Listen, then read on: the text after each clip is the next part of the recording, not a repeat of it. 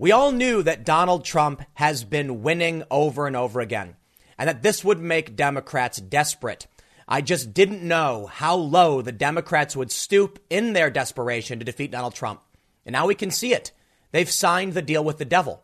Now you can call the Republican Party evil because you disagree with their politics, but that's kind of well, it's kind of silly. We all disagree with other people on policy and think one person is good or evil, but there's a big difference with what the Democrats are doing with Michael Bloomberg. You see, Bloomberg isn't just buying ads to win the presidency. He's straight up buying the Democratic Party. He's pumping millions into Democratic House candidates. He's funding lawyers in state AG offices, and he directly gave the party and their PACs a substantial amount of money. All of a sudden, they changed the rules for him. They let him on the debate stage, and now he's qualified. They've opened the door because he paid them cold, hard cash a man who's worth substantially more than Donald Trump, who's been embroiled in much more, much harsher political controversies as a Republican mayor in New York City. The Democrats are so desperate and terrified, they are absolutely embracing the cold, hard cash of Michael Bloomberg. But I'll tell you why I say they've become the party of corruption and evil. Because they are defending the man. They have thrown all principle out the window. Any statement they've ever made about getting money out of politics is now completely without merit because they're actively defending Bloomberg and his massive spending. I'm not kidding. Stacey Abrams received $5 million for her PAC from Michael Bloomberg and is defending him on The View with misinformation nonetheless. Bloomberg won't be disclosing where his money is going and where it's coming from, not until after Super Tuesday. So here you have a man of massive wealth buying his way in, propping up Democrats and left wing causes, and they gladly take the money and defend him, even on The View. I'm not talking about progressive activists because they're pushing back. It's the Democratic establishment and high profile Democratic voters and personalities saying it's fine. We'll take whatever we can get because they're that desperate to win. I have the story from the Hill. Democrats worried about Trump's growing strength. But I don't want to read this to you. I want to show you this as an example of their fear and how they're willing to do whatever it takes.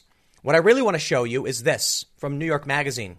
Michael Bloomberg has offered Democrats a Faustian bargain. Forfeit all credibility on the issues of money and politics and democratic reform, and he'll spend whatever it takes to make Trump go away. They'd be fools to accept it. There are still many people in media and on the left saying stop, but it's too late. He gave massive amounts of money to House Democrats to win against their Republican counterparts in moderate districts. He's given money to the Democratic Party, and now he has been welcomed on the stage, and high profile celebrities endorse it. Let's read this story, but before we do, head over to timcast.com slash donate if you'd like to support my work. There's several ways you can give, but the best thing you can do is share this video. It may not break any echo chambers, but I think it's fair to say if you're a Bernie Sanders supporter, if you're a progressive leftist, democratic socialist, someone on the left, you're probably going to be in agreement with a Trump supporter when you recognize that Michael Bloomberg is a serious threat to democracy in this country. The mainstream Democrats, the establishment, they don't care. They just want to win.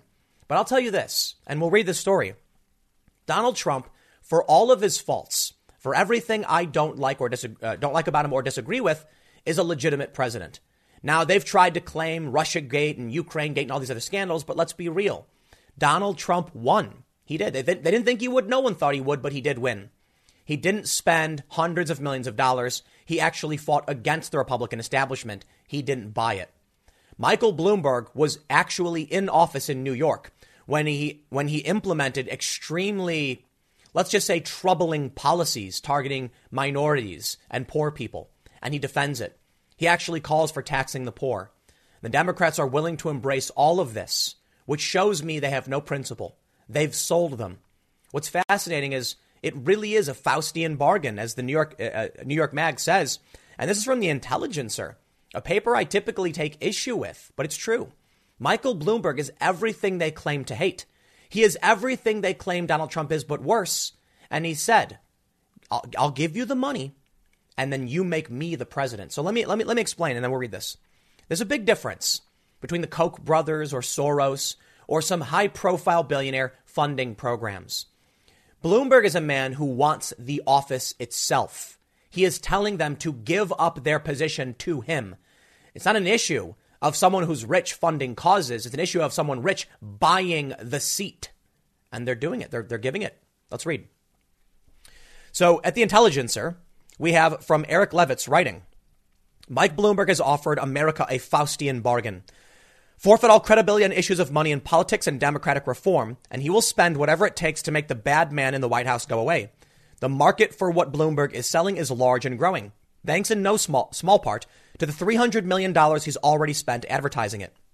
Many rank and file Democrats, like so many disillusioned voters in democracies the world over, like the idea of hiring a no nonsense, post political businessman to fix their broken, broken government. Meanwhile, many Democratic elites see Bloomberg as a savior who can single handedly stop the party nominating a supposedly unelectable socialist, provide its vulnerable first term suburban House members with an ideal standard bearer, and liberate the party from all resource constraints and fundraising headaches as it rides a rising tide of billionaire bucks back into power. But Democrats would be fools to accept Bloomberg's indecent proposal. I am not an anti big dollar donor purist. Removing an increasingly lawless, openly racist president from power is more integral to realizing our nation's democratic promise than keeping our side's FEC records pristine. Bloomberg has said that he's willing to put his well heeled campaign operation behind the Democratic nominee this fall, even if that nominee proves to be a self avowed socialist. If the former mayor is telling the truth, if he is truly willing to choose social democracy over barbarism and bankroll a Democratic candidate who is openly hostile to the billionaire class, then Democrats should probably take his money and run. But accepting a plutocrat's patronage and letting your party serve as a vehicle for him to amass direct personal power over our government are two very different propositions. Now, that was a very biased and verbose way to say what I just did. It's one thing if a rich person gives donations. It's another thing if he wants the seat, the seat itself and you give it up. The terrifying reality of the Democratic Party is they've become, well, they've been preparing for this. This transformation didn't happen overnight. I did a video talking about Democrats selling their soul, but the reality is, as, I, as I've learned, they already have a long time ago. Vox.com, Democrats are replacing Republicans as the preferred party of the very wealthy. This is from Vox. Vox is an outlet that recently published a piece called The Case for Michael Bloomberg. You see, back in 2016, they noticed this that it used to be Republicans were perceived as the party for the very wealthy, and the de- Democrats were for the poor, the minorities, the working class. Not anymore. Not at all. It's the strangest thing to me. We seem to have two factions on the left. You have the woke ideologues who believe that Serena Williams is oppressed, even though she's worth millions of dollars, and a poor homeless white man is the oppressor. That is insane backwards thinking. But the other alternative is the Bloomberg elites, the people who have sold their souls to the devil for a chance to win political power. These are the two predominant factions. Where are the sane moderates representing the Democratic Party? I'm sorry, they're gone. And that's why people like me, who used to be in favor of these ideas, are now called politically homeless.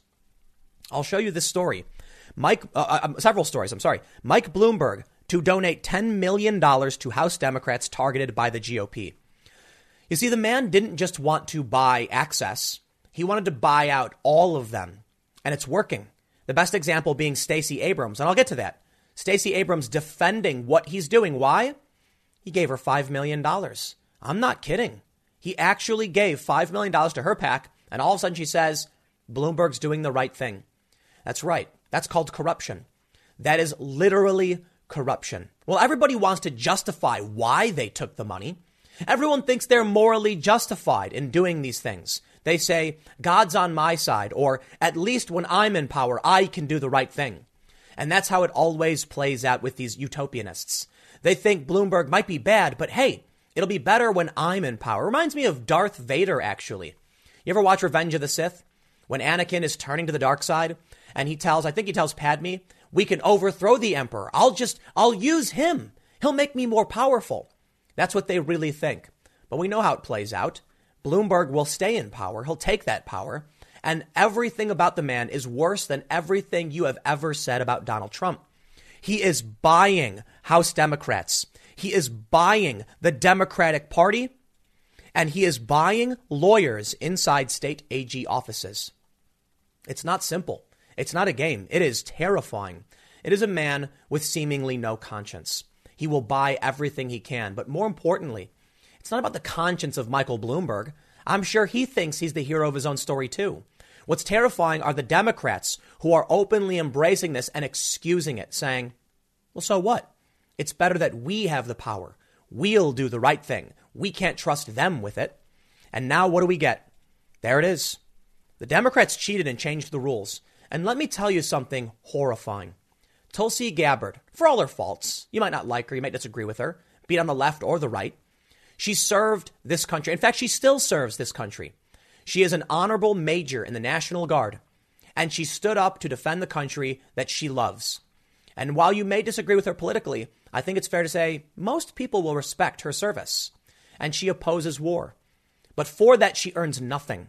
They lie, they smear her, and they push her out of the debate, saying, sorry, you just didn't qualify. You're not popular enough. Well, I think that's fair to say to a certain degree that she wasn't popular enough, fine. But Mike Bloomberg, he bought the popularity. He didn't campaign. And they say, right this way, sir, let me get the door for you. And now we can see it's finally happened what we knew would happen. Now, whether or not he actually goes on the debate stage, we'll see, but I think he'll definitely do it. Michael Bloomberg is now in second place in the Democratic primary. In the aggregate, I think it's fair to say that he is in second place because Biden is still, for some reason, in second place. And if Biden's not running, like, get him out of there. If we're looking at the actual growth, we're looking at the actual public, you know, uh, perception and the press attention. It's Bernie and it's Bloomberg. I think what we'll see come the convention is Bernie with the majority of delegates, but a contested convention where the Democratic superdelegates put put Michael Bloomberg in in power. Vox wrote a story, "The Case for Michael Bloomberg." because you actually have the high profile mainstream left supporting this man. And this is why I think we've we've crossed the Rubicon. It's it's it's where it's it's it's over. I mean, this is it. The Democrats are are are unashamed. They have they don't care. They just think Trump shouldn't win. They tried impeaching him and they failed. They tried competing with well, actually they failed to compete with him. They couldn't campaign on kitchen table issues. And now we can see, for those that, that are listening, I'll explain it. Biden was never really the front runner. They claimed he was, but he wasn't. That's just nonsense. We can now see that Sanders is at 24.8 and Bloomberg is at 14.6. Biden will soon be gone. Bloomberg is climbing in the polls, and that's where we're going. Stacey Abrams absolutely, absolutely wants to run for president one day, but says she'd accept a VP slot in 2020. The former Georgia lawmaker opted against endorsing a candidate this cycle. It's from The View. I actually have two stories from The View. In this story, Stacey Abram openly defends what Michael Bloomberg, Bloomberg is doing, and ABC points out exactly why she did it. This, to me, is the epitome of corruption and evil. So l- l- let me read, because I first want to explain to you the, the, the aspirations of Stacey Abrams. She may end up as the VP pick for Michael Bloomberg. At least that's what people on The View are saying, as they openly defend what Bloomberg is doing. Stacey Abrams, the former Georgia gubernatorial candidate, who now focuses on tracking, tackling voter suppression head on, said she absolutely sees herself running for president one day. But for the 2020 cycle, she would be honored to run for vice president with whomever the Democratic nominee is. Why should we not want someone to have the power to fix the problems and the brokenness that we have? Abrams told the host of ABC's The View, I want to do good, and there is no stronger platform than President of the United States and that's a position I want to one day hold. They go on to say, uh, let, me, let me jump down. They say, and perhaps bolstering her chances of being picked by any of the candidates running, Abrams declined to endorse one candidate over the other, saying her job right now is to fix our democracy by ensuring everyone who is eligible to vote can. My best service is to be in that neutral space where it's not about who the nominee is. It's about making sure no matter who the nominee is, any person who wants to go and vote can vote. That's what we're doing through Fair Fight 2020. And now we can see how dark things get. Fair Fight 2020 is a multi million dollar initiative aimed at building up and financing voter protection operations in 20 battleground states throughout the current election cycle. In the 2018 gubernatorial election, Abrams lost to now Georgia Governor Brian Kemp by just 1.5 percentage points, and she never conceded the election. Throughout that race, Abrams accused Kemp then the Secretary of State, meaning the person who oversees elections, of engaging in voter suppression, which Kemp denied. Back in November, a spokesperson for Abrams told ABC News that the funding goal for the teams in all 20 states was $5 million. And billionaire Democratic presidential candidate Michael Bloomberg made a donation of that amount to Abrams' Fair Fight Political Action Committee on December 20th, according to the campaign contribution disclosure report filed with the Georgia Government Transparency and Campaign Finance Commission. On Monday's episode of The View, the hosts asked Abram about this donation and the hundreds of millions of dollars Bloomberg, the former mayor of New York, had spent during his campaign. She said, I am grateful to any person who continues to fight to fair, who con- contributes to Fair Fight. We have more than 100,000 contributors. His check, his check just had a few more zeros on it, she said. We appreciate that because, as I said, I'm not endorsing anyone. My job is to make sure, no matter who shows up, that they get to vote for who they want. According to the latest disclosure report filed on February 7th, Fair Fight PAC has raised nearly $20 million since its founding on December 2018, and almost $1.2 million last month. The PAC had just under $12 million cash on hand at the end of January. Abrams defended Bloomberg's colossal campaign spending, saying, I think that for once we actually know where the money is coming from. Every person is allowed to run and should run the race that they think they should run. And Mike Bloomberg has chosen to use his finances. Other people are using their dog, their charisma, their whatever. I think it's an appropriate question to raise, but I don't think it's disqualifying for anyone to invest in fixing America. It's a dramatically different statement from what you'd hear from, say, Elizabeth Warren or Bernie Sanders. Bernie Sanders rejects these kinds of donations. Now we can see a kind of hilarious response on The View. Meghan McCain, of all people, pushed back on both Trump and Bloomberg. Yet what's truly shocking here is how Joy Behar, the establishment high profile Democrat types, love that sweet Bloomberg cash. Stacey Abrams openly embraces taking money from an oligarch, something the progressives would reject. And on The View, absolutely, they defend Bloomberg. They say, after objecting to Bloomberg's past remarks and saying he is obviously a little tone deaf, a little tone deaf, they say, because of his background. Hostin went on to say that Bloomberg could convince Democrats he's contrite over his past views if he picked someone like former Georgia gubernatorial candidate Stacey Abrams as a running mate if he were to win the nomination. But Behar, who moments earlier warned Democrats against tearing each other apart because the nominee will need to defe- defeat President Donald Trump, reacted by claiming Bloomberg has done a lot for the black community too. McCain countered by bringing up a lawsuit dug up by the Washington Post in which Bloomberg was once sued for telling a female employee, I'm not going to read this. I can't read it. I'm just saying, you want to go up against Trump and you want to take the moral high ground, Democrats. I don't know if this is going to be the guy. Behar responded by bringing up Trump's past remarks and comments, such as his reaction to Charlottesville, prompting McCain to snap back I'm not defending Trump because I'm attacking Bloomberg. And that is revealing. McCain says straight up she's not going to vote for Trump or Bloomberg. Yet immediately the defense from these people is, yeah, well, Trump is bad or worse. As if that is a defense of what Bloomberg is doing. It's not. Bloomberg for me is a hard line. And I was thinking about the other day when I did my podcast and I thought, Maybe the Democratic establishment saw what Trump was and said, if you want this, we will one up it and get you someone 10 times worse. Because as I've mentioned, everything they said Trump is, it's actually Michael Bloomberg. Now, in this tweet from Brian Schwartz, he says Bloomberg gave $5 million to Abrams Group's Fair Fight after someone else pointed out she was defending Michael Bloomberg. And we actually have the document this uh, journalist from CNBC posted. Sure enough, Michael Bloomberg, $5 million. And yes, Fair fight, Stacey Abrams PAC. But here's where she misled you. She said, at least now we know where his money is coming from. We know where this money is coming from. No, you don't. From the AP, billionaire Bloomberg is granted financial disclosure delay. Why? He's going to win the delegates. He is going to completely disrupt the Democratic primary. Now, based on what's actually happening, it kind of feels like Bloomberg is trying to hurt the Democrats outright. But I, I think that's kind of silly. Though he is disrupting the primary and may cause a contested convention, maybe that's the point to make sure an establishment candidate can win. But the AP report at the end of January billionaire Michael Bloomberg won't have to publicly disclose his finances until late March, well after voters in more than a dozen states take to the polls on Super Tuesday. Presidential candidates are required to reveal their investments, businesses, and streams of income. Bloomberg, the former New York City mayor, is the only Democrat seeking the White House who has yet to file paperwork to publicly disclose his.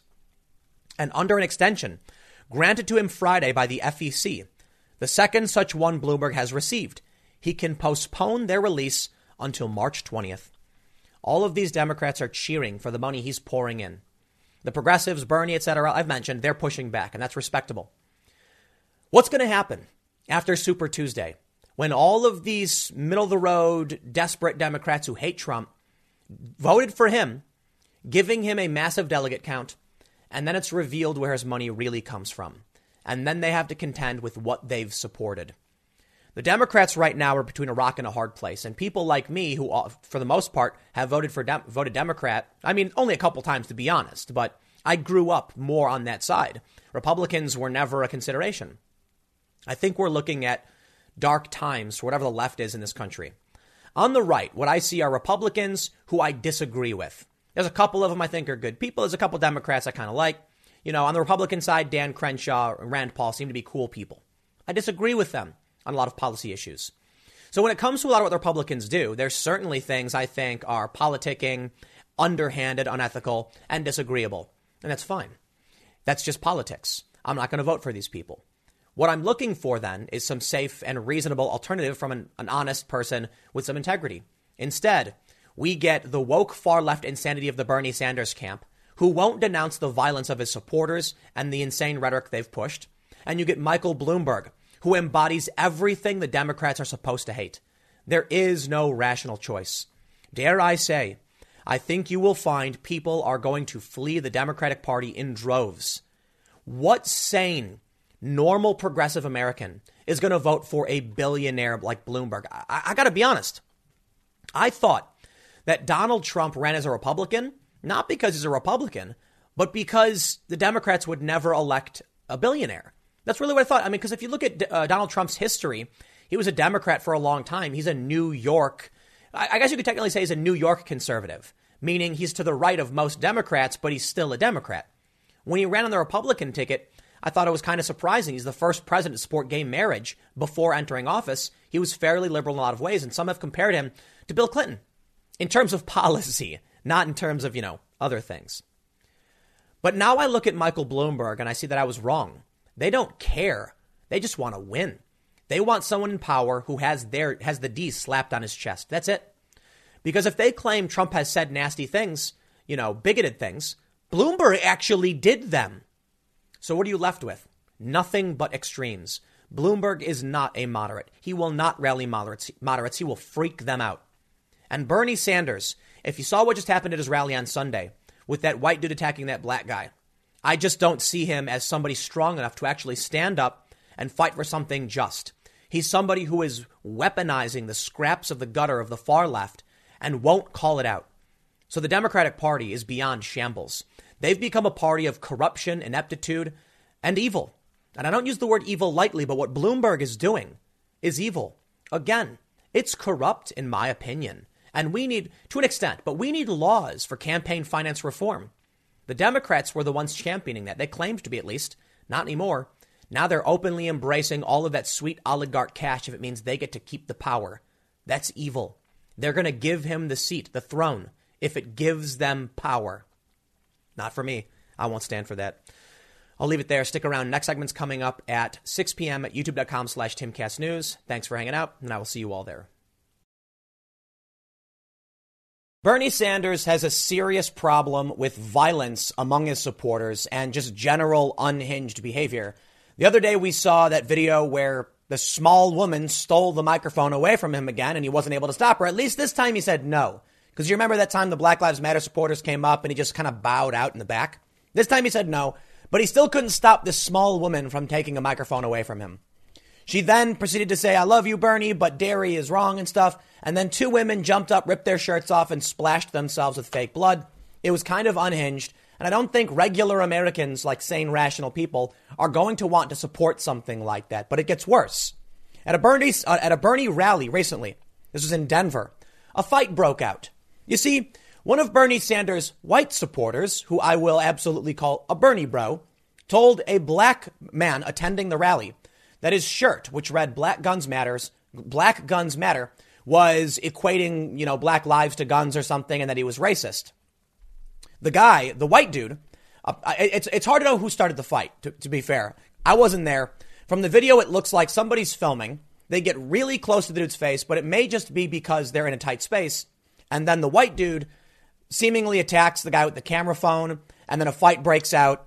And then all of a sudden, you see this clip from CBS Denver, which I'll, just play, where the white dude is like, what is it? What is it called? Like a spear. He lifts the dude up and slams the black dude to the ground, and then people intervene. You had at a Bernie Sanders rally a white dude start a fight with a black dude over his shirt.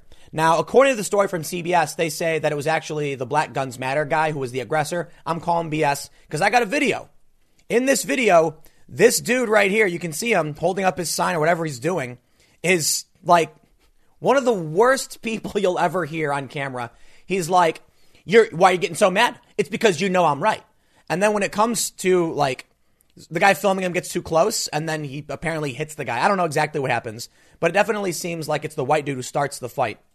I'm not going to pretend like either of these guys are innocent. I'm just going to say, why are fight, fights breaking out at Bernie Sanders rally, rallies? And why is this such a common theme among his supporters? Why do they often jump up on stage and actually go after him? Why are, why are these racist fights breaking out? And then you look at what happened back in 2016. Bernie Sanders has had to denounce the violence before. Washington Post, June 5th, 2016. I was at this event. Bernie Sanders tells supporters to knock off the violence. Gee, well, that didn't work, dude. Let's read the story and then we'll, we'll go through this and uh, uh, we'll figure out what's going on. But I also want to talk about Kaitlin Bennett. And this is another point about Bernie Sanders supporters. Now, Kaitlin Bennett, they call her Gun Girl or whatever. She does the Liberty Hangout or something. And she showed up to some Ohio University, Kent State, and then she got surrounded. They were throwing stuff at her. They chased her out. Yeah, because the, the, these young people are not very smart. They're extremely aggressive. They're angry, ignorant people. And that's what Bernie has to contend with. So you want to talk about the Bernie Bros smear? That smear has to do with the fact that, you know, journalists are upset that Bernie Sanders supporters are mean to them on the internet. That I don't care about. But now you've got to actually answer for this violence. The violence in the past, okay, fine, you denounced it, said knock it off. Well, it didn't work. It's still happening inside your own rallies. Now, don't get me wrong, Trump, Trump had some stuff happen in his rallies too. And Trump actually said something about, you know, paying a guy's legal defense or whatever. You can't use that as a defense. I'm sorry. You can't pretend like, but, but, but Trump. I don't care, but Trump. I don't care. Don't. Bernie, you got a violence problem. We all saw the Project Veritas videos where your supporters, people literally working for your campaign, are talking about putting conservatives in gulags, and you have this stuff happen. Nah, I'm not. I'm not interested in hearing you make an excuse because Trump is bad too. So what? Okay, great. Congratulations, Trump is bad. Now will you answer for this? Uh, CBS Denver reports a fight broke out in the middle of the Bernie Sanders rally on Sunday evening at the Colorado Convention Center. The Democratic presidential candidate rallied thousands of supporters in Denver in a campaign stop before the March 3rd Colorado primary. CBS 4's news camera was capturing video of the event when two men began fighting. They pushed through a metal barrier fence toward the back near the media risers as they grappled with each other, and one man knocked the other down onto the ground after lifting him up. They both landed on the ground partially under the stage. Sanders was in the middle of delivering his speech uh, from his his speech from what is it? Get a copy editor, CBS. Are you serious? Friends of both people quickly intervened, and after some more shoving, successfully broke up the fight. Now CBS says they don't know exactly what started it, but we have seen the video. So uh, apparently, this guy Tyler, and let's just read. So he said his name was Tyler, and that a person with a T-shirt on that read "Black Guns Matter" was with two other men, and they were booing during the speech. I'm calling shenanigans on that. I don't think that's true because in this actual video that I found, these guys aren't booing. Maybe they were booing before, but in it, this guy's just calling them racist. And you know, so so maybe they were booing Sanders. I don't know. When Tyler tried to capture a video of the booing on his phone camera, the man shoved him through the barrier. Tyler then retaliated. It was that action that, which was captured by CBS 4's camera. All right, so so right, it seems like it was the uh, so so maybe it was the black dude who was actually filming, and the white dude attacked him because he was filming too close. Another video provided to CBS 4 by an anonymous viewer shows the moments leading up to the brawl. It, it allegedly shows Tyler in a jean in a jean jacket and another man arguing about the man's shirt. The man with the Black Guns Matter shirt also contacted CBS 4, although anonymously. Wait, what? he called Tyler the aggressor and said he is African American. So, yeah, Tyler is the white dude, I guess, and he attacked this guy for wearing the shirt. He had a problem with the shirt I was wearing. I was recording an event. He walks up and calls me a racist, but I thought, what's he know about black lives, about discrimination, or for that matter, the representation of the shirt? You know what? I can sympathize with this. I am I, one of the things that is most mind-numbingly frustrating about Bernie Sanders supporters too is the overwhelmingly white progressives who think they know better than actual minorities about what it's like to be race to, to, to experience racism and discrimination. Think about the sheer absurdity of this dude, this white Bernie Sanders supporter who is the video going to even play? Whatever. This white Bernie Sanders supporter telling a black guy what it means to be racist or like, you know, why his shirt is bad. Dude, you're just another progressive elite who thinks you're smarter and better than everybody. I experienced this stuff firsthand at Occupy Wall Street. It's mind numbing. You try and explain to them, oh, hey, those things you're saying, I actually understand. Let me, let me tell you what's up. And they say no to you. So how, how hilarious is it? The paradox of a black dude at a Bernie rally being told by the white guy what racism is. And there you go. That's Bernie Sanders supporters in a nutshell. Not all of them. Just enough of them that Bernie and other people won't call out. That's what I can't. I just that's one of the things I can't stand about this. Bernie has absolutely embraced this ab, this complete insanity. He has fallen in line to become another mainstream woke nonsense Democrat. There's an article from Free Beacon. Bernie Sanders flip flopped on the Second Amendment. Do you know that Bernie used to be a moderate on gun control? Yep. Let's talk about why I liked Bernie in 20 in 2015 and 16. He said Second Amendment issues are a rural versus urban issue. And I was like, bravo, good sir, you are correct. In Vermont, for instance, it's a blue state, pro gun. But in big urban districts, big, you know, areas, they have different views. So that's the clear divide. Now, today, Bernie is just all on board with the generic talking points. How about immigration? Bernie used to say, no, we need to deal with these trade agreements. We need to secure the border. He was an independent. Now, what is Bernie Sanders? Now he's just stock generic Democrat open borders nonsense, insanity. It's because Bernie is courting these lunatics. You know what I think happened?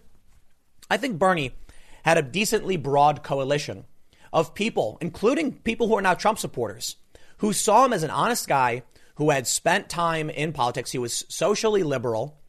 And, well, he was also very fiscally liberal, too. But he was viewed by me and many others as an honest guy. When he said those, those things like, open borders is a Koch brothers proposal. We need, you know, immigration security and stuff. I was like, here, here. The, he said NAFTA was bad. TPP is bad. I'm like, right on, good sir. He said, you know what? We got to be careful about, you know, gun control measures because it's rural, it's rural versus urban. And I'm like, hey, here's a guy who's speaking some truth. And he's speaking outside of this weird fake news bubble of just like corporate Democrat and corporate Republican. So Bernie started to build up a massive coalition of young people because they wanted the revolution, I guess. And Bernie decided to adopt their views to expand his base. That was his strategy, and look where he's come. Look where he is now. I say this a lot, but in 2016, one, one, of the one of the major you know nails in the coffin for me on the debate stage, Bernie said, "If you're white, you don't know what it's like to be poor." And I was like, "Whoa!" What happened to the Bernie Sanders who was talking about immigration, you know, controls and talking about rural versus urban issues and speaking about working class issues. Now he's saying this ridiculous, fake, woke insanity. And that's where he went. And these are the people he wanted. That white dude in the jean jacket who called the black guy a racist, that's who Bernie Sanders has been courting.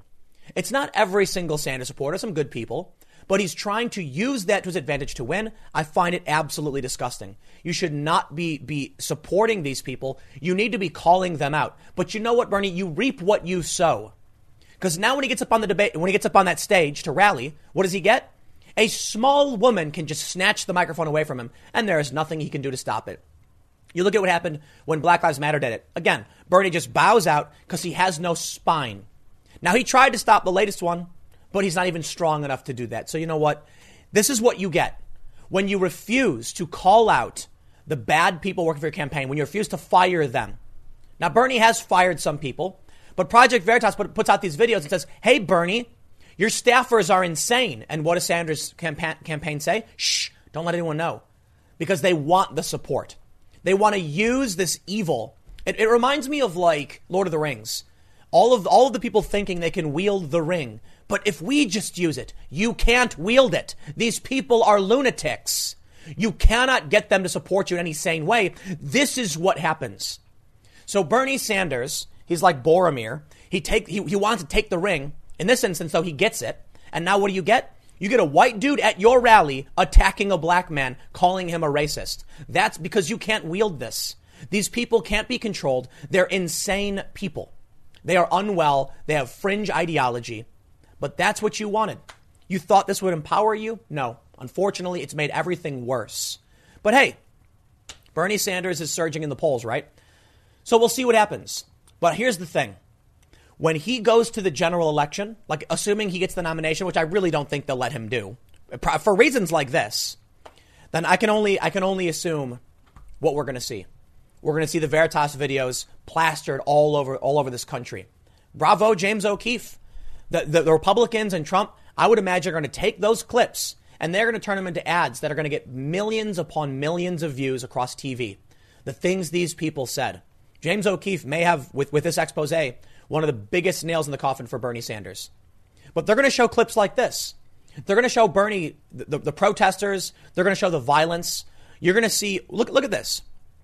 In 2016, I was here, all right, in San Jose at a Trump rally outside. Bernie Sanders supporters were beating people, including elderly people. And Bernie had to tell him to stop. He doesn't want to, t- he doesn't want to say it again. I guess he realized it's better to say nothing. Congratulations. All of these videos from your supporters doing these things. And I was telling people, I was like, you realize this was Bernie Sanders supporters that were attacking. Not everybody, most of them. Not everybody. And, and, and I was asked, at, in San Jose, I filmed this video where a dude is walking, wearing like a yellow neon shirt, and someone runs up behind him and whacks him in the back of the head with some kind of bag. Got like a million views overnight. I ran up to the dude, asked him what happened. He's got blood dripping down, and he's like, "Ah, oh, people just started yelling." You know, he said he was waving a sign saying "Trump, Trump." People started yelling at him and spitting on him and hitting him. So I said, these were Bernie Sanders supporters, and all of a sudden the left got outraged. Tim's a liar. Well, then who are these people, dude? What do you mean? I think it's the funniest thing ever. They're like, these young people who are beating random people in the street aren't Sanders supporters. Oh, were they Hillary supporters? Yeah, I don't think so. Hillary was mostly supported by like 50 year old women. The people who were on the street wanted to vote for Bernie Sanders, and Bernie had to announce it. And they said, How do you even know, Tim? Aside from the common sense of, dude, a 20 year old far lefty progressive who shows up to a Trump rally and gets violent, yeah, they're probably voting Sanders. But fine, you're right. How do I know? They were holding up Bernie signs. Some of them were wearing Bernie shirts. But here's the thing at the time, I didn't hold Bernie, I didn't, I didn't hold this against Bernie Sanders. I said, you know what, man, that's not cool. These people are making him look bad. I still like the guy. Here's the problem.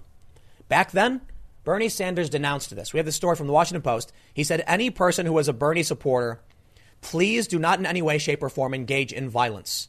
Here, here, good sir. Here, here. I agree. That's fantastic. Thank you for that, that powerful message. What was that? Have we gotten a statement yet from uh, from the Bernie camp? Someone, one of your supporters at a rally attacked a black man. Have you said anything about it? Here's here's here's what they say. Um, okay, so so all right. Let me let me read this because apparently a lot to this. They said Tyler was was the aggressor. So apparently this is the guy who was wearing the Black Guns Matter shirt. He said he had a problem with the shirt I was wearing. I was recording the event. He walks up and calls me a racist, but I thought, what's he know about black lives, about discrimination, or for that matter, the representation of the shirt? Throughout American history, the man continued, black people and their, their ability to own firearms has historically been very restricted.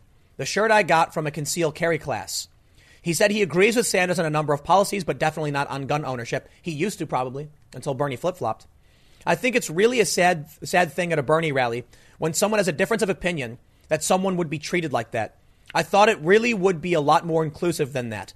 It's not a safe place to express differences. I would expect that sort of thing at a Trump rally. Womp, wrong. Go to a Trump rally, what do you see? Everybody's rallying behind Trump. They're all happy. Now, you might see some people flick off, you know, Jim Acosta or some other journalists, and they shouldn't do that. Booing the press. I mean, you're allowed to, you know what I mean? But you're better off not doing this. And especially when it comes to optics, this makes Bernie look bad. You know what makes Bernie look even worse? The fact that he hasn't come out, met with this guy, talked to him, and asked him what happened. No, didn't care. Bernie doesn't care at all. You know what, man? From all of this, what I really see is that He wants this power, and he'll use whatever resource he can to get it.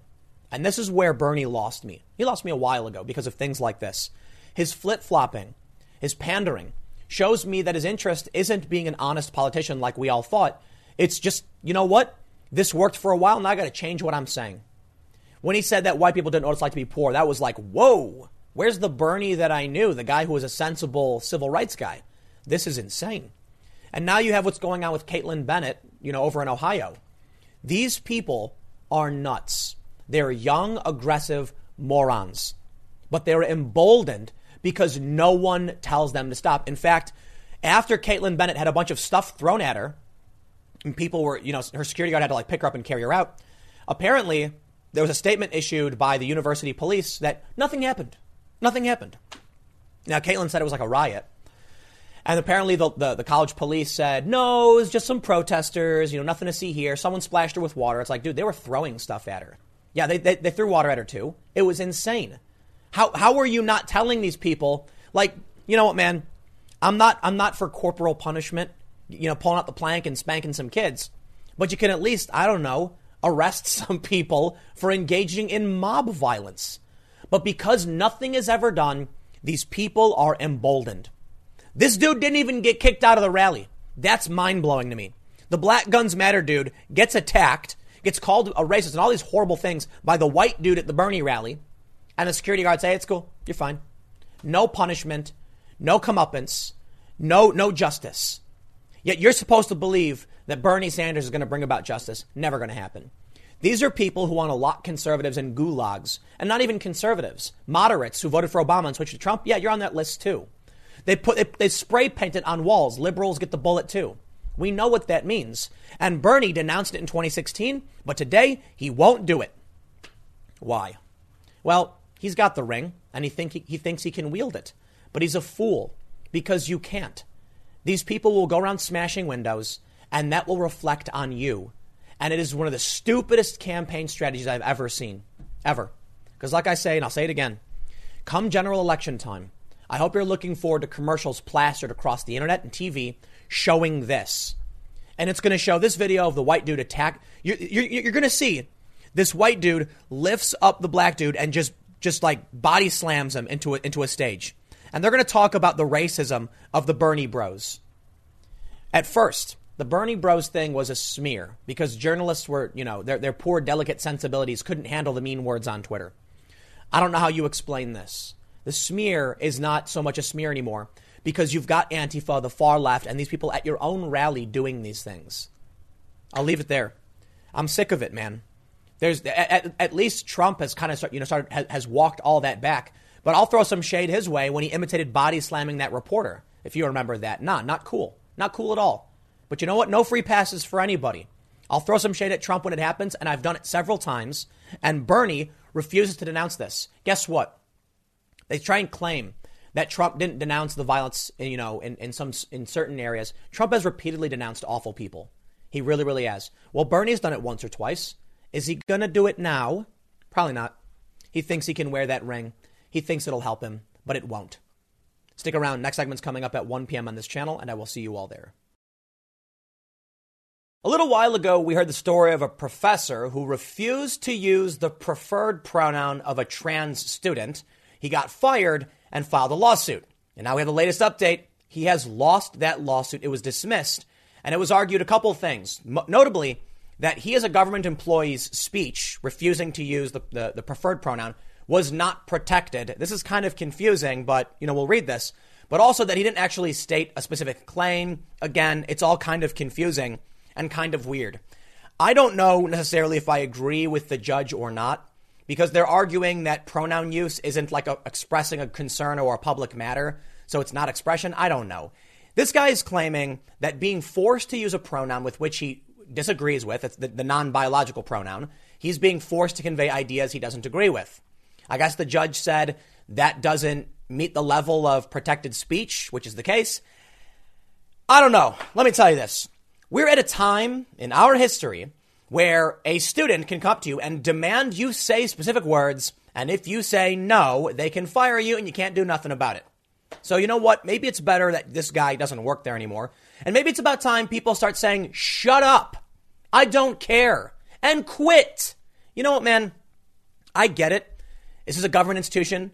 It's really, it's, it's really stupid that this is happening because somebody demands to be called a certain thing.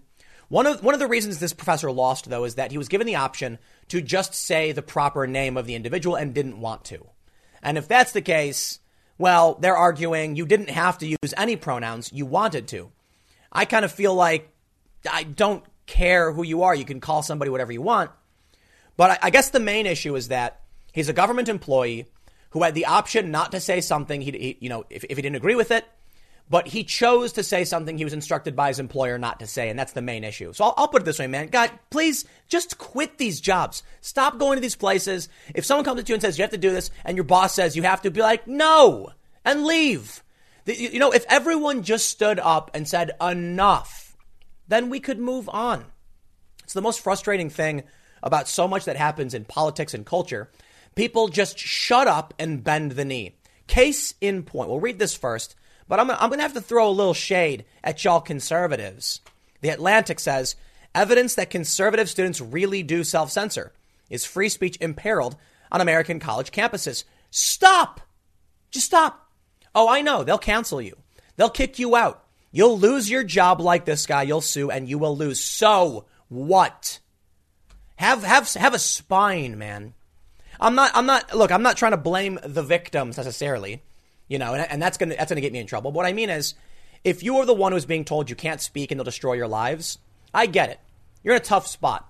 But I'll tell you this: if it were me, I'd give them a big old middle finger and say bye bye later. And I've done it before.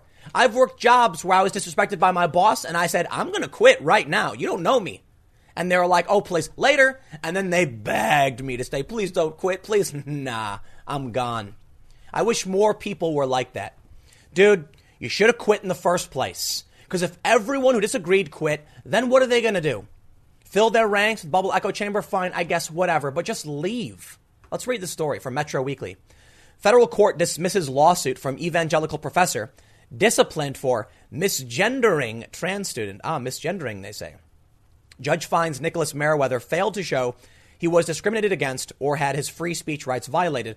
This, this, is, this is a really tough case to rule, and I got to admit, for the judge because it's not an issue of him necessarily. It's it's a fine line between using a pronoun and stating your you know opinion on a public matter, but more importantly, he's an employee of the government, and he was instructed, "Here's what your job is, and if you don't agree with this, here's an alternative." He refused.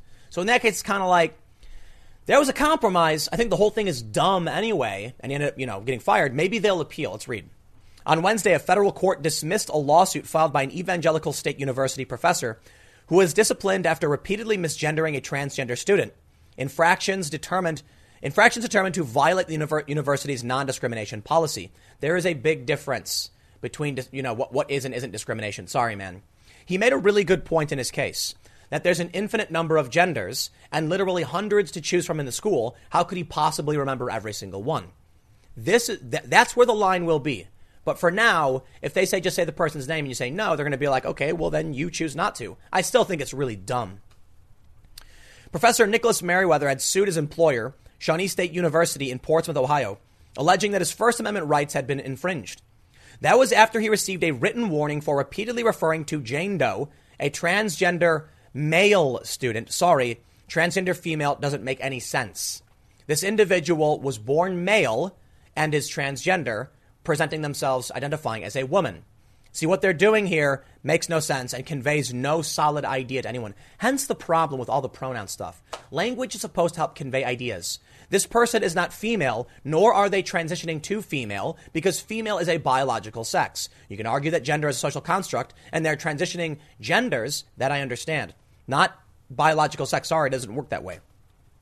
Using the title Mr. and male pronouns despite using correct pronouns for every other member of the class. Meriwether grieved the discipline, but the grievance was denied. He then enlisted the help of the anti LGBTQ Alliance Defending Freedom to file the lawsuit against Shawnee State, arguing that his religious beliefs that gender is fixed, binary, and determined by, by biology from birth prevent him from acknowledging transgenderism. The National Center for Lesbian Rights, along with Adam Unikowsky, or of Jenner and Block LLP, and Jennifer Branch. Okay, um, that's fine. Intervened on behalf of Jane Doe and the university's LGBTQ student group, Sexuality and Gender Acceptance. On behalf of their clients, the lawyers moved to have the lawsuit dismissed. The case went before Magistrate Judge Karen Litkovitz of the Western Division of the Southern District of Ohio, who issued a recommendation last September arguing for the lawsuit to be dismissed. In her opinion, Litkovitz noted that Meriwether was given multiple opportunities to stop referring to Doe as male and was even given the option of simply referring to Jane Doe by a first or last name without using pronouns or formal titles. Okay, now I get it. Not their first or last name, their preferred name, in which case he still rejected it.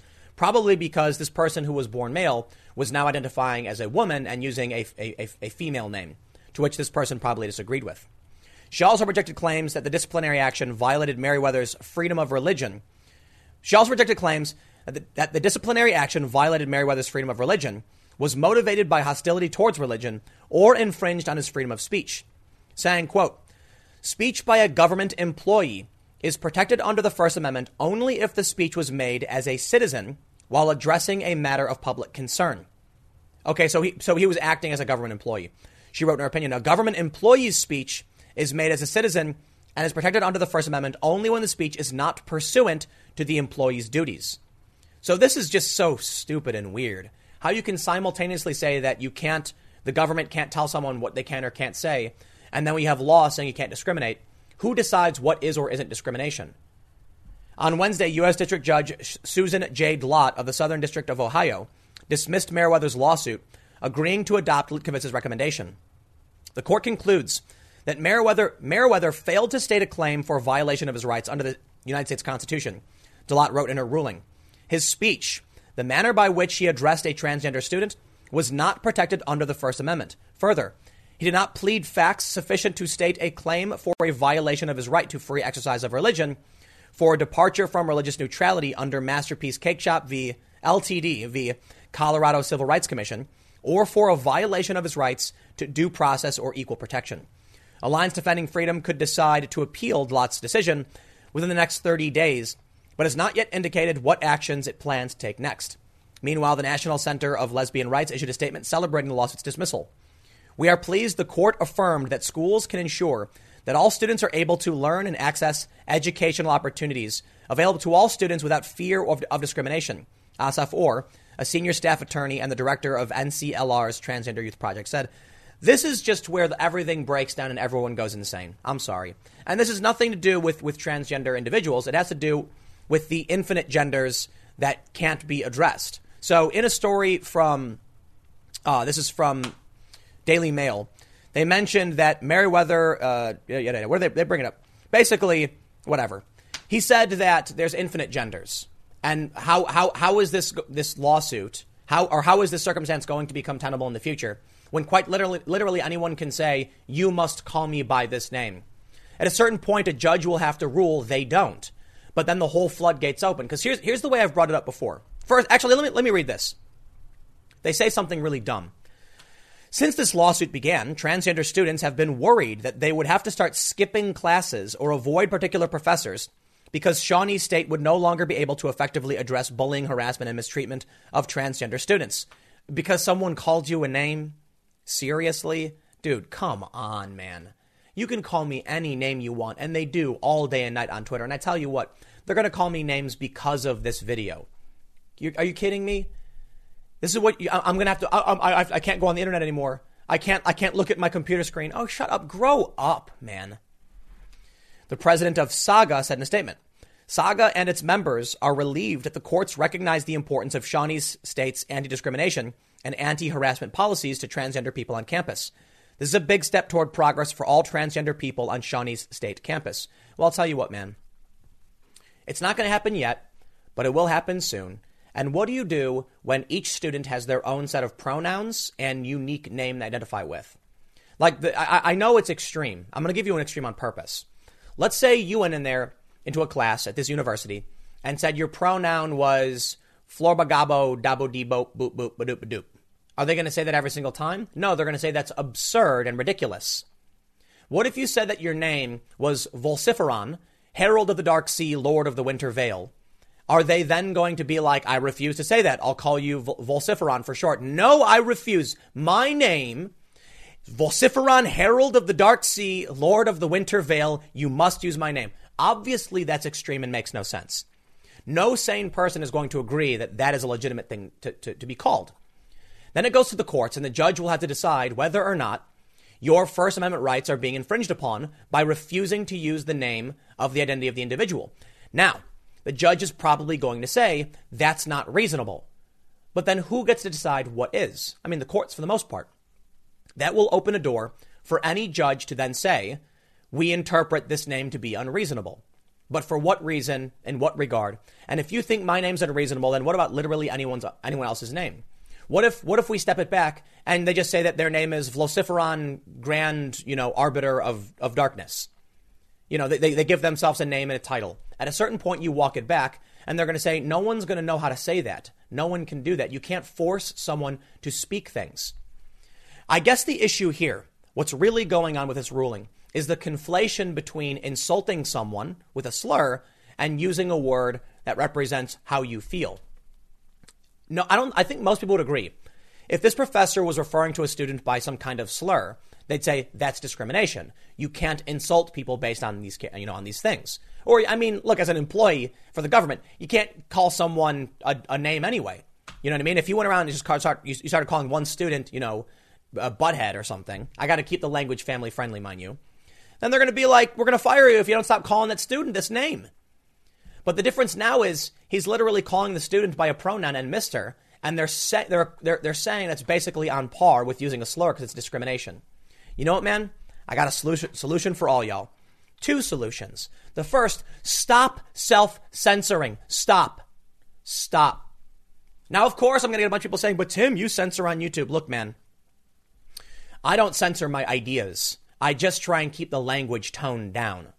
All right. If you want to talk politics on my main channel, I mostly talk politics. On this channel, I'm more than more than happy to talk about issues outside of that, cultural issues, natural disasters, all that stuff that YouTube absolutely hates. I talk about whatever I want. And you know what? If they ban me, I don't care. I know, I know full well this video could get me banned. I'm going to talk about it anyway. Don't care, man.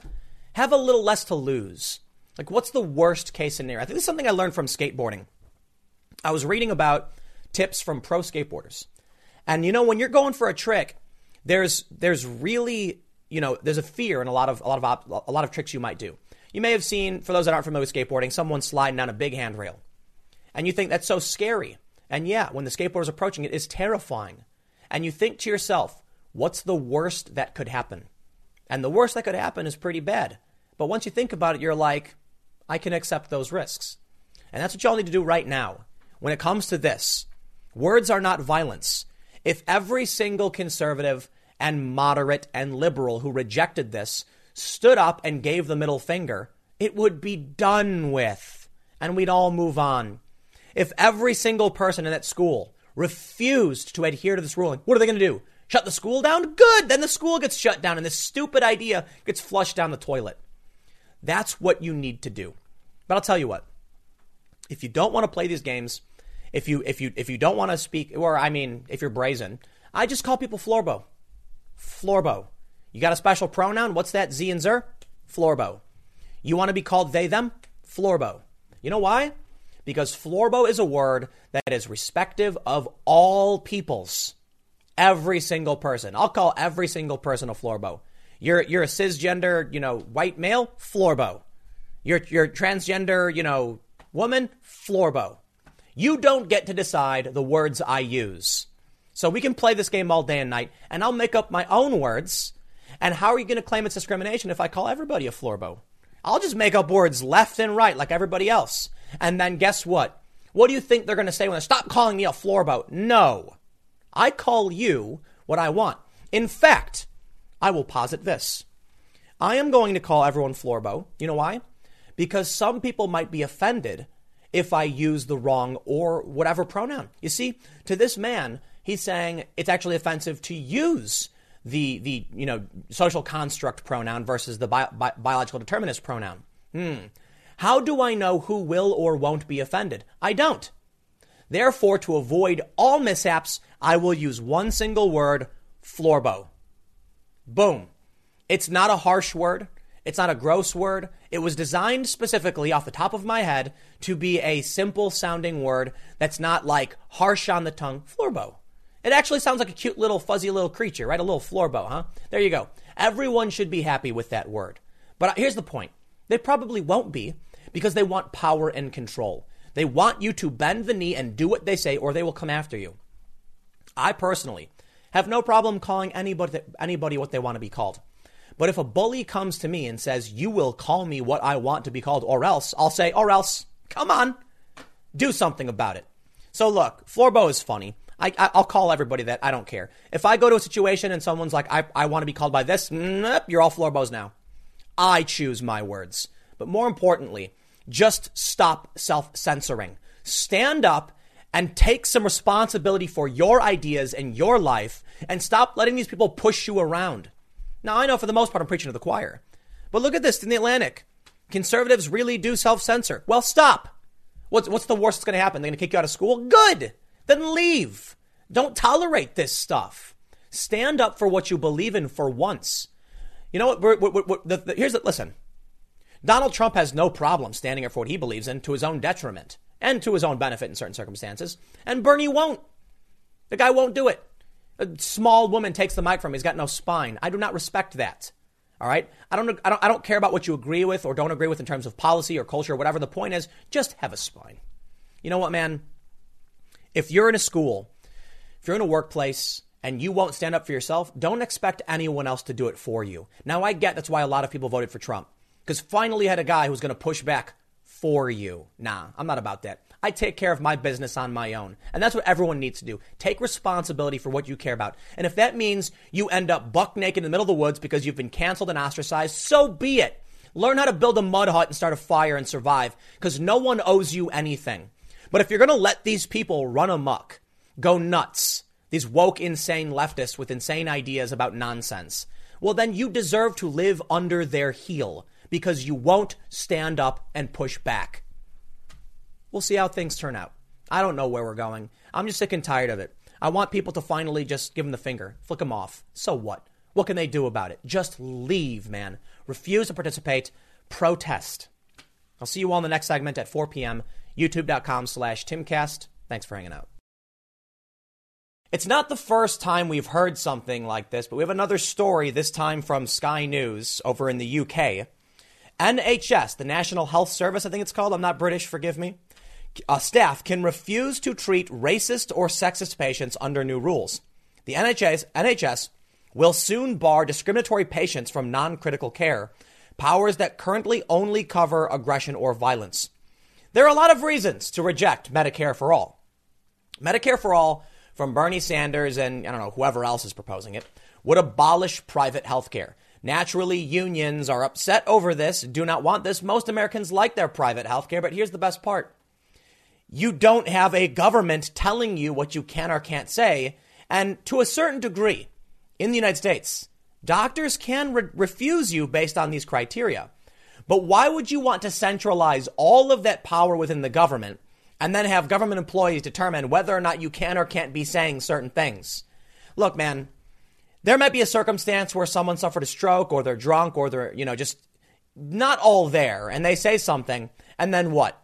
A doctor's going to be like, I'm not treating this person who's in dire need because they said not, they said naughty words. Let's read. I'll, I'll read the story, but while it is fair to say they shouldn't do this, doctors should treat someone even if they don't like them. You can, as a doctor, be like, this person is aggressive and they're causing problems. I don't want to, you know, I don't want them in my hospital. That's that's going to happen. Maybe they'll sedate you. I don't know. I personally think if you're a medical professional, in my opinion, you should do your best to try and save lives no matter how awful the person might be. I mean, you see it in war too. Like, even if it's an enemy combatant, you still try to have them survive. And there's obviously logistical and strategic reasons for that. Maybe you want information, but we as human beings typically try to help each other, even when it comes to the most extreme circumstances, like in war. If we don't have to, you know, hurt somebody, we'll try and help them. Not always. Okay, not, let's be honest. But this to me is nuts because you're talking about your own citizens. You're talking about people in your community who might have a bad opinion, so you're going to reject them from non critical care. So I'll be fair. I don't think they're talking about someone bleeding out, but that's still kind of absurd that you could be like, I know you. You're a bigot. Out of the hospital. And then where do you go? Because it's the NHS. You just go to a different hospital? Let's read. Sky reports. Currently, staff can refuse to treat non critical patients who are verbally aggressive or physically violent towards them. And that one makes sense. But these protections will extend to any harassment, bullying, or discrimination, including homophobic, sexist, or racist remarks. Health Secretary Matt Hancock wrote to all NHS staff on Tuesday to announce stronger measures to investigate abuse and harassment towards staff, saying, No act of violence or abuse is minor. Being assaulted or abused is not part of the job. Far too often, I hear stories that the people you are trying to help lash out. I've seen it for myself in A&Es, on night shifts, and on ambulances. Mr. Hancock said he was horrified that any member of the public would abuse or physically assault a member of our NHS staff, but it happens too often. Full stop right there, man. There is a big difference between someone attacking you and someone saying naughty words. If you, but hold on. All right, I'm going to say it. We're entering a world where the left thinks words are violence. And there you go. They will say they were violent towards me. The average person will, will assume physical violence but they're changing the definition because they're slimy manipulators that know it's easier to change the word than change the law. You will never, in the United States, act, act, actually strip away certain rights. Like, okay, that was probably a vague statement. There are certain rights that will never be taken away. What they do then is they change the definition of the word, say it over and over again, get their allies in media to say it, until eventually the, the law itself was changed because the interpretation of the words have changed. That's maybe not intentional, but it's what's going to happen. Let's read more. Mr. Mr. Hancock outlined a new joint agreement with police and the Crown Prosecution Service, which will give police more powers to investigate and prosecute cases where NHS staff are the victim of a crime. All assault and hate crimes. Boom, there it is. Remember Count Dankula? Remember his hate crime of making a silly video with his pug? And there we have it. You might do something you think is a joke or innocuous or is not even offensive, and they'll still call it a hate crime. Maybe you'll use the wrong pronoun on accident. They'll call it a hate crime. Maybe they'll demand you do something you don't want to do, and when you don't, they say it's discrimination. And they'll say the words you used were violence. And then you won't get the important treatment you need. Now, it's going to be non critical, so again, you probably won't die. But how absurd is this that we're taking away so much of someone's rights so, and, and, and we're changing definitions so that people can just let you suffer or not treat you. The problem here, for the most part, is in a private hospital, they could still do it. They could say, get out. And in a public, you know, public facility, hospital, whatever, they could also do it, but you have multiple choices. The NHS is one system. I guess technically you could go to a different NHS hospital, I suppose, and sure, but the, the monopolization of power in this way is bad no matter what. But let's, let's read on. All assault and hate crimes against NHS staff must be investigated with care, compassion, diligence, and commitment, he said. These new rules were announced with the release of the 2019 NHS Staff Survey for England, which showed more than a quarter of NHS workers were bullied, harassed, or abused in one year. Four in 10 workers felt unwell due to work related stresses. Oh man, I just cannot stand the snowflake generation. A whole generation of people who are dainty little delicate flowers that can't handle hearing naughty words. Dude, you can throw literally any slur or whatever you want at me. I do not care. Sticks and stones can break my bones. Apparently, kids never played freeze tag or anything and never learned these silly nursery, these, these silly children's rhymes we did when we'd run around the na- neighborhood saying stupid things. Little kids, like when I grew up, I was called the worst names you could possibly imagine. You ever see South Park? Yeah, that's how life is in Chicago. And so, as we all learned, sticks and stones may break my bones. Words will never hurt me. Now we're literally at the period where they're calling it abuse and harassment and hate crimes. And they're actually act, actually going to deny you health care because you said something that they think was violence. About one in seven of some 569,000 staff surveyed reported being physically attacked, up slightly on the year before. Now that, no beef. I got no problem. I don't care what you're doing. You attack somebody, boom, you're out. You want life saving treatment, you want medical care, and you attack somebody, get out. Don't care who you are, where you come from, don't do it. Now, I do think it's fair to point out some of these are probably people who are mentally unwell, and that's why they need the care. So let's be careful in how we apply these things. There's a story I was reading the other day. Some dude suffered a stroke, and this happens all the time. and the cops like grabbed him and, and threw him in a cell, and the dude's like half paralyzed from a stroke. I saw one story, scary man. A guy had a stroke while driving, and he's like half paralyzed, freaking out, and his car's drifting. He gets the, the cops finally get his car to stop, and they think he's drunk, so they tase the guy. Are you going to then say, you, you, know, oh, this guy was doing something or acting a certain way, so we're not going to treat him when it's literally the life saving treatment he needs to get over what was causing the problem in the first place? NHS Chief Executive Sir Simon Stevens said his service was determined to clamp down on abuse and aggression in all its forms. Christina McAnea, Assistant General Secretary of Unison, said that although she welcomed Mr. Hancock's tough talk, it came many months after he promised to tackle violence. These figures show there's been no noticeable change, she said. A separate survey published by the Parliamentary and Health Service Ombudsman found that one in five mental health patients do not feel safe in NHS care. What? More than half of people with mental health problems in England also said their treatment was delayed, while 42% said they were diagnosed too late. Do you know this, this means to me? First, to wrap up the, the main point and then we can carry on, I do not like the idea of monopolizing all of our health services into a single government run organization because then you just have no alternatives for the most part. But it says to me that they're continually, continually criminalizing stupidity. When it comes to a lot of people who have dumb opinions, maybe they're bigots, sexist, racist, whatever, I just view them as stupid.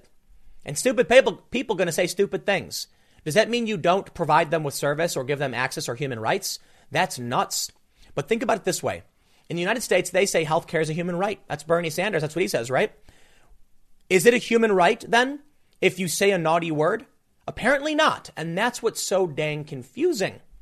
In the, in the UK, they apparently don't believe that healthcare is a human right, but they do have universal healthcare. But if you say something they don't like, you lose your human right. So you don't have free speech nor the right to health access, even if you're paying it as a taxpayer.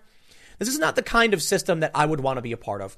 So you're going to have to convince working class Americans why we should embrace things like this when more importantly, I can totally respect the idea that if you're abusive and aggressive, aggressive excuse me, aggressive towards a medical professional, yeah, you're going to get kicked out. But what about the interpretations they have? What if you accidentally say something? What if you make a joke and then you lose your human right? And worse still, if you're paying for it and then they kick you out and you have nowhere else to go. So no, you're not going to convince me the system's a good thing because the news just comes out and keeps getting worse. And apparently people are, are angry. They weren't doing this sooner. This is going to be funny. And I don't mean funny, haha. I mean like funny as in weird. When you have people on social media saying they were denied health care and they're sick and they need help because they posted a tweet four years ago. But that's what, that, that's what, that, that's the system that you are building. It's not the system anyone wants. I get it. You're going to find that, you know, Bernie's people are going to be like, no, of course we don't want something like that. But if you're going to claim that healthcare is a human right, then you should come out and oppose what the NHS is doing. Of course, they probably won't. But I'll leave it there. Stick around. I got a couple more segments coming up in a few minutes, and I will see you all shortly. In today's news that sounds really, really cool, but will probably never happen, there is an effort to secede a large portion of Oregon and I believe Washington. No, no, no, I believe it's Oregon and California into what's called Greater Idaho because they're tired of the fact that these rural states are being overrepresented. Their, their, their, you know, Portland is overrepresented in their state legislation. So they want to secede and form Greater Ohio. It'll never happen, but they're calling it a peaceful revolution. You know what, man? Maybe this is the kind of thing we need. California has talked about seceding, and, and, and everyone's like, go for it. Just do it, okay? But now we're seeing how urban centers are disproportionately impacting rural areas of these states, like Illinois, for instance. I mean, it's most states, actually. In Illinois, it's actually a fairly Republican place, except for Chicago. In Los Angeles, eh, mostly blue, but, you know, the eastern portions of California are actually kind of red. But then you have Oregon, which is a lot of red, and then you have Portland, which dominates all of their politics. One of the biggest problems I see and we talked about this on the podcast the other day, is that Democrats enact these policies in their cities, then they complain about these policies, and then want to enact those policies nationwide. Take, for instance, Bloomberg, a man I do not like. A man who implemented stop and frisk. Stop and frisk was a gun control measure where they primarily targeted minorities, and he defended it. Then you get Democrats and, and liberals protesting the police in a Democrat controlled city. Well, what do you want? Oh, what's that? You want to make those laws nationwide? You're nuts. So here's one of the proposed solutions. Ballot initiative effort to move eastern Oregon counties to Idaho gains momentum. Leader calls it a peaceful revolution. Look at that. I don't know if you can't, uh, for those that are listening, you can't see it. It's really awesome. It's called Greater Idaho. It's a massive state. That would just be so dang cool. It's never going to happen, though. Oregon Live reports Talk of secession is in the air always. The Cascadia movement has been around for years in the Pacific Northwest, inspired in part by Ernest Callenbach's 1975 utopian novel, novel Ecotopia, while others in the region call for a conservative, rural centric state of Jefferson. Mike McCarter doesn't think anything will come of these efforts. I'm a proponent of the state of Jefferson, the retired La Pine nurseryman said, but I don't see it happening. Well, hold on. It's because you need to appeal to the progressives in the exact same way. Go right to Portland and say, hey, you guys don't like the fascists, right? Just just do it. Just use their language. Call everybody who's a conservative fascist, and they're like, yes, great.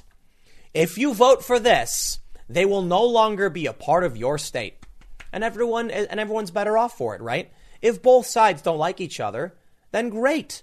We have an agreement, right? Why can't it get done? They say it doesn't mean he's willing to accept the status quo. Secession is a sticky constitutional question but simply moving a state's borders is doable. That's been done recently, he told the, uh, the Oregonian, pointing to a 1961 land transfer that moved about 20 acres from Minnesota to North Dakota after a federal project to straighten the Red River cut off the Minnesota parcels from the rest of the state. McCarter is one of the leaders of Move Oregon's Border for a Greater Idaho. The goal, as the group's name suggests, is to flip Oregon's eastern counties into Idaho. And while success remains extremely unlikely, Move Oregon's border is gaining a little traction.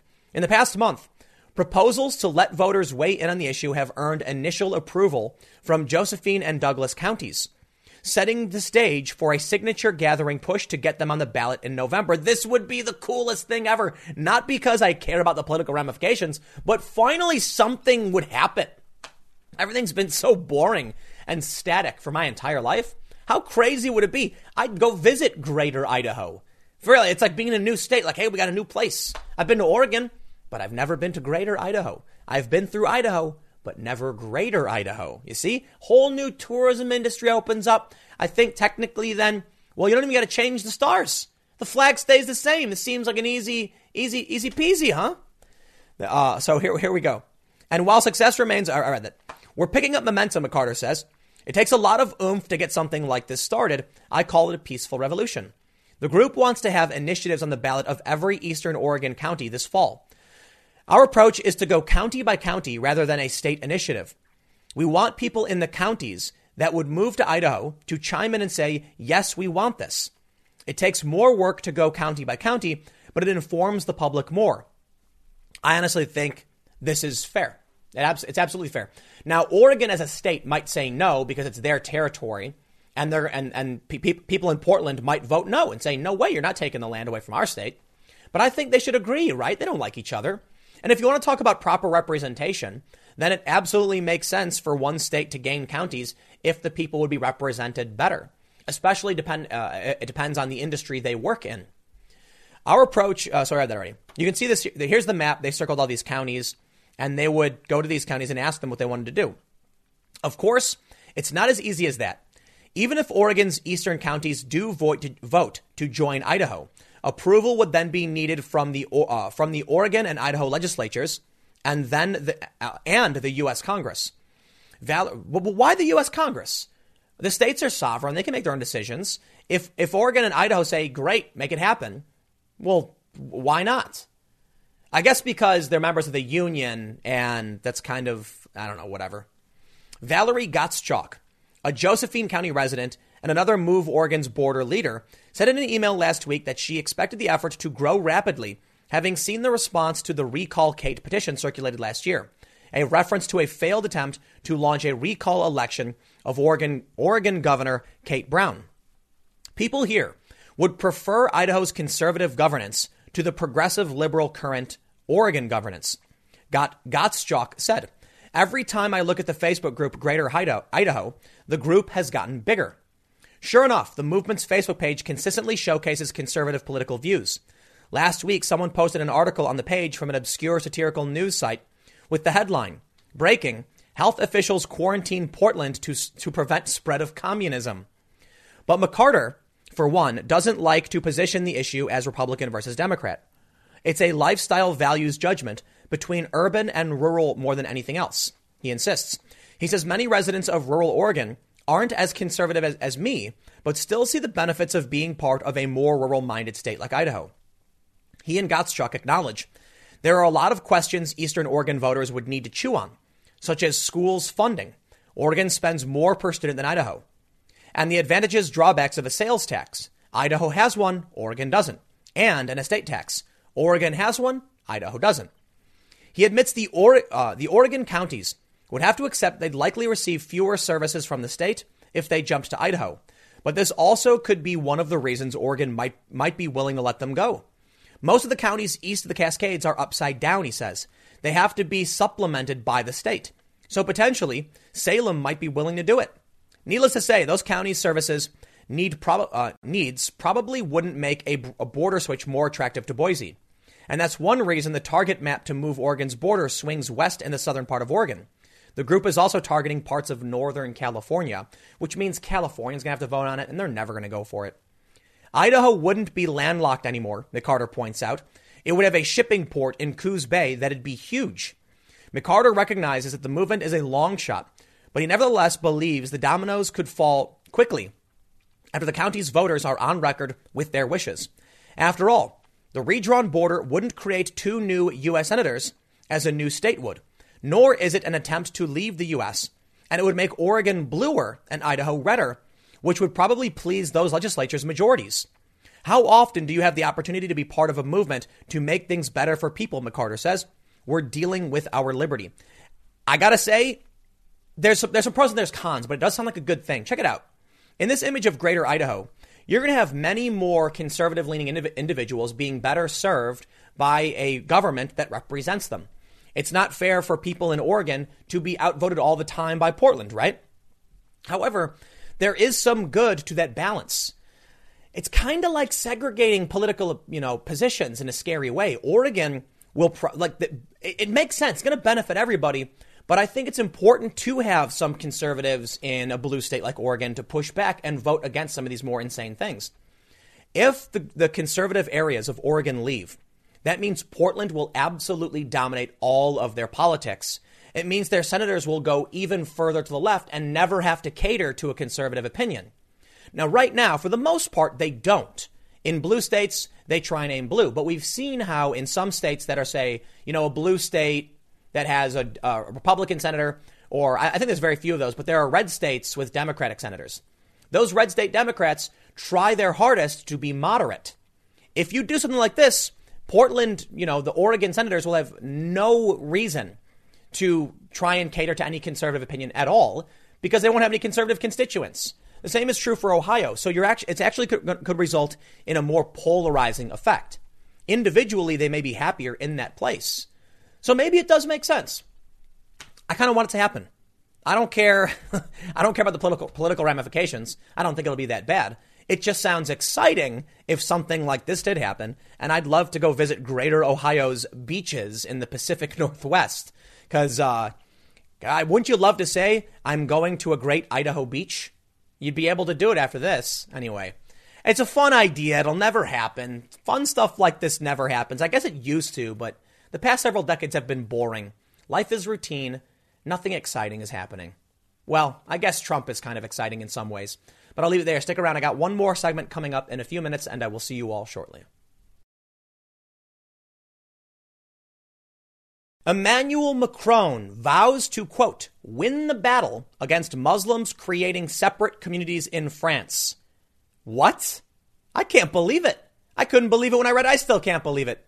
I'm, I'm at the Daily Mail and I'm kind of feeling like this is a hoax article. Because let me tell you what.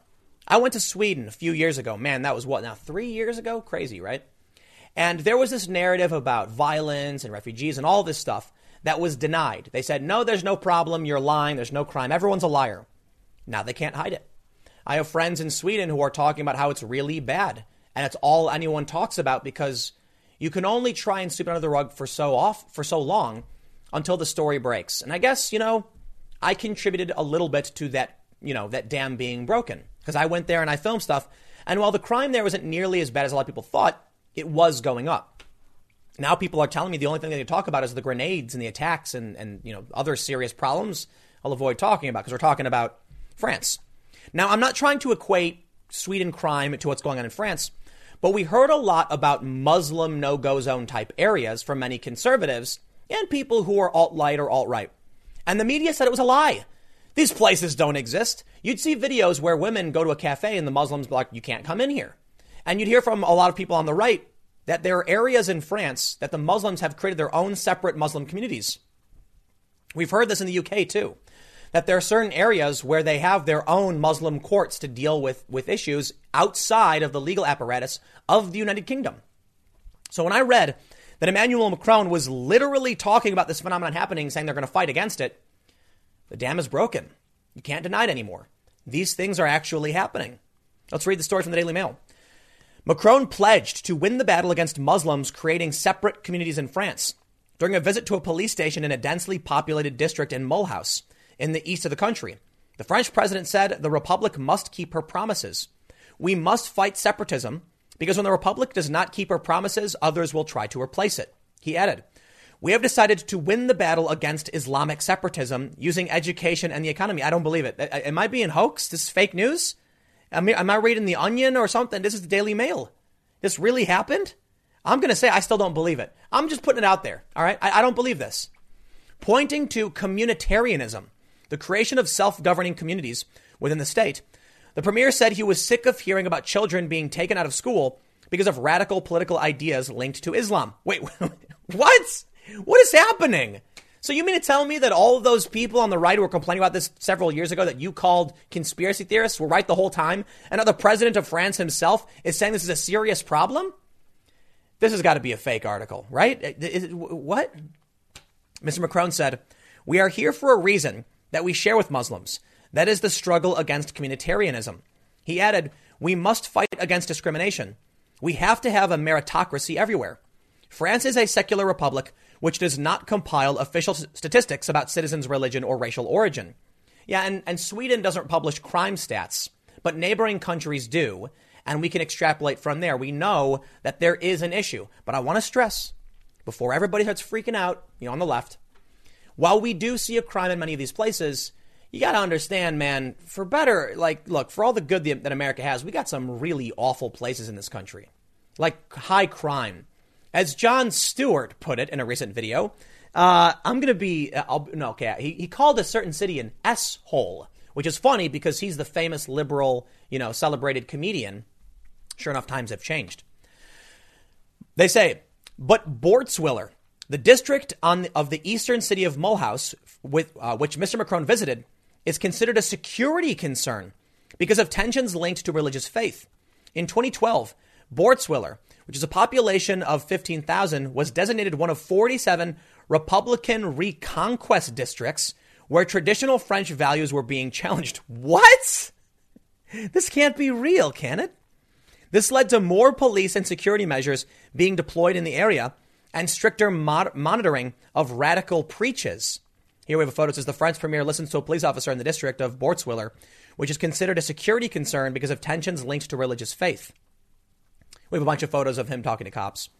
Many of those living there in Bourtzwiller have links to former French colonies in North Africa, such as Algeria. There have also been concerns with the funding of the new 25 million euro An Nur Mosque and Islamic Center in Mulhouse, because around half of this sum is coming from the gas and petrol rich state of Qatar. France has a Muslim population estimated at around 6 million, the largest in Western Europe. There are frequent claims of discrimination against them, especially those living on housing estates in areas such as Bourtzwiller. Parties such as the National Rally, which used to be called the National Front, are frequently accused of anti-Muslim prejudice, along with other right-wing parties such as, Republican, as the Republicans. Mr. Macron has been accused of moving further to the right as he attempts to win voters from both parties. Yeah, because you're going to lose due to these reasons. You're going to see people like uh, um, Marie Le Pen start winning. I gotta say, I, I, I look. I'm to be completely honest. I still feel like this must be a hoax of some sort because I can't imagine the press actually coming out and now saying this is a legitimate thing. But I'll tell you what. They claimed the no go zones were a conspiracy theory. They said there's no such thing. It's a lie. I went to Sweden. Guess what I found? No go zone is a colloquial term for high risk areas or communitarian spaces. I certainly didn't find them to be overwhelmingly dangerous because I grew up in Chicago. So, from my perspective, everything was pretty nice. But to the people in Sweden, they called these no go zones. In fact, the police referred to them as problem areas. They tried, they, they do this media technique where they take something you say to an extreme degree to make it sound like you're lying. It makes me extremely angry. You know, I'm a nonviolent person, but this is what makes me want to punch someone more than anything else. I won't because I'm a nonviolent person. I think violence is wrong. But boy, does it make me angry. Here's what they say Someone will use the colloquial term no go zone, and the media will then say a no go zone is a place so dangerous no one can go there. They'll then say, but the police go there all the time. That's not what they were talking about, you liars. They do to Trump all the time to accuse him of being a liar and then say he made 10,000 lies this year alone. Remember that time he said Hillary Clinton acid, washed her server and then NBC News fact checked him saying, no, she used bleach BleachBit, not a corrosive substance. That's the game they play. Something interesting happened, I think it was a couple years ago, when Angela Merkel gave an interview where she said, you know, she lamented the no go zones in Germany and thought something had to be done about it. And then all of a sudden, where was the press to claim it was a conspiracy theory? I hate this more than anything. You know, right now, there is a. this video is probably demonetized anyway, but I'm going to avoid saying a certain phrase having to do with people getting sick around the world, you know, starting with China. And the media claims it's fringe conspiracy theories. Don't believe anything anyone says. Senator Tom Cotton came out and said we should think about this, and they said he's a liar and a conspiracy theorist misrepresenting what he actually said when it, when it turns out there are some scientific papers to actually back up what he's claiming. The media in this country is so uh, just inept and, and, and, and duplicitous that instead of doing their jobs, they lie. They lie because they don't care. It's easier to write nonsense and smear someone than it is to actually read what's being said. So I found this story, and I'll tell you what. This is the Daily Mail, certified by NewsGuard. That's the best I can do, right? There you go. You, you want to take my words out of context, you go ahead and do so. But I am reading a story from a major mainstream British publication. By all means, criticize them for being biased. But if you want to call them a liar when they claim Macron actually said these things, that's a whole other story. So don't take it out on me. I'm just reading the news and giving you my thoughts. But this is what we see. France has serious problems. I've been there several times. Germany has really serious problems. And, and this is coming from even some lefty journalists who were in favor of bringing in more refugees, told me about what Germany was doing, just dumping people randomly. I mean, then you got the Antifa problem. The UK has similar issues.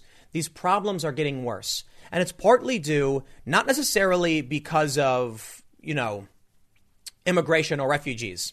Because a lot of people have tried claiming that it's the refugees that are causing these problems, but in reality, many of these people in these communities are actually born there. And it's and as they state in the Daily Mail, it's from, you know, they've come from former French colonies. So when France had their, you know, global conquest and whatever, they actually have French nationals who have, you know, several generations ago come from North Africa and the Middle East. Interestingly, a lot of these stories you see about the violence that happens in France in these areas, these people are naturalized citizens, not refugees. So there's, there's an important distinction. Not that I think the distinction is, particu- is, is, is, is very large, but it's important to point out. A lot of what we see that these British, uh, or not these British, but these European countries suffer from is the result of colonialism. Not that I'm going to play the stupid leftist game of colonialism bad, but you got you, you got to recognize when Britain, you know, and, and France went to Africa, went to the Middle East, and tried colonizing the areas, and then these people came back to those countries. It's the direct result of what they did. It's multiculturalism. It's something they've been practicing for a long time. Now, they were racist for a long time too. But the point I'm trying to make is I don't know why they tried lying about this for so long, but they can't anymore. They have to now face the facts with what, with what they've created and is growing within their own communities. But I'll tell you what, I don't see how Macron can win this one. You think you're going to go into a Muslim community and tell them to break this up and stop doing this? It's never going to happen. You're going to face a backlash so hard, they're going to call you far right, and they're already doing it. Congratulations, Macron. You're now the far right banker who is a bigot and discriminates. We'll see what happens with this, but uh, I'm going to say it one last time because I know they're going to they're going to come after me for this one. I can't believe this is a real story. I can't believe you would actually say this, but there you go. Anyway, thanks for hanging out. I'll see you all tomorrow at 10 a.m. Uh, on this channel, podcast every day at 6:30. Thanks. I'll see you next time.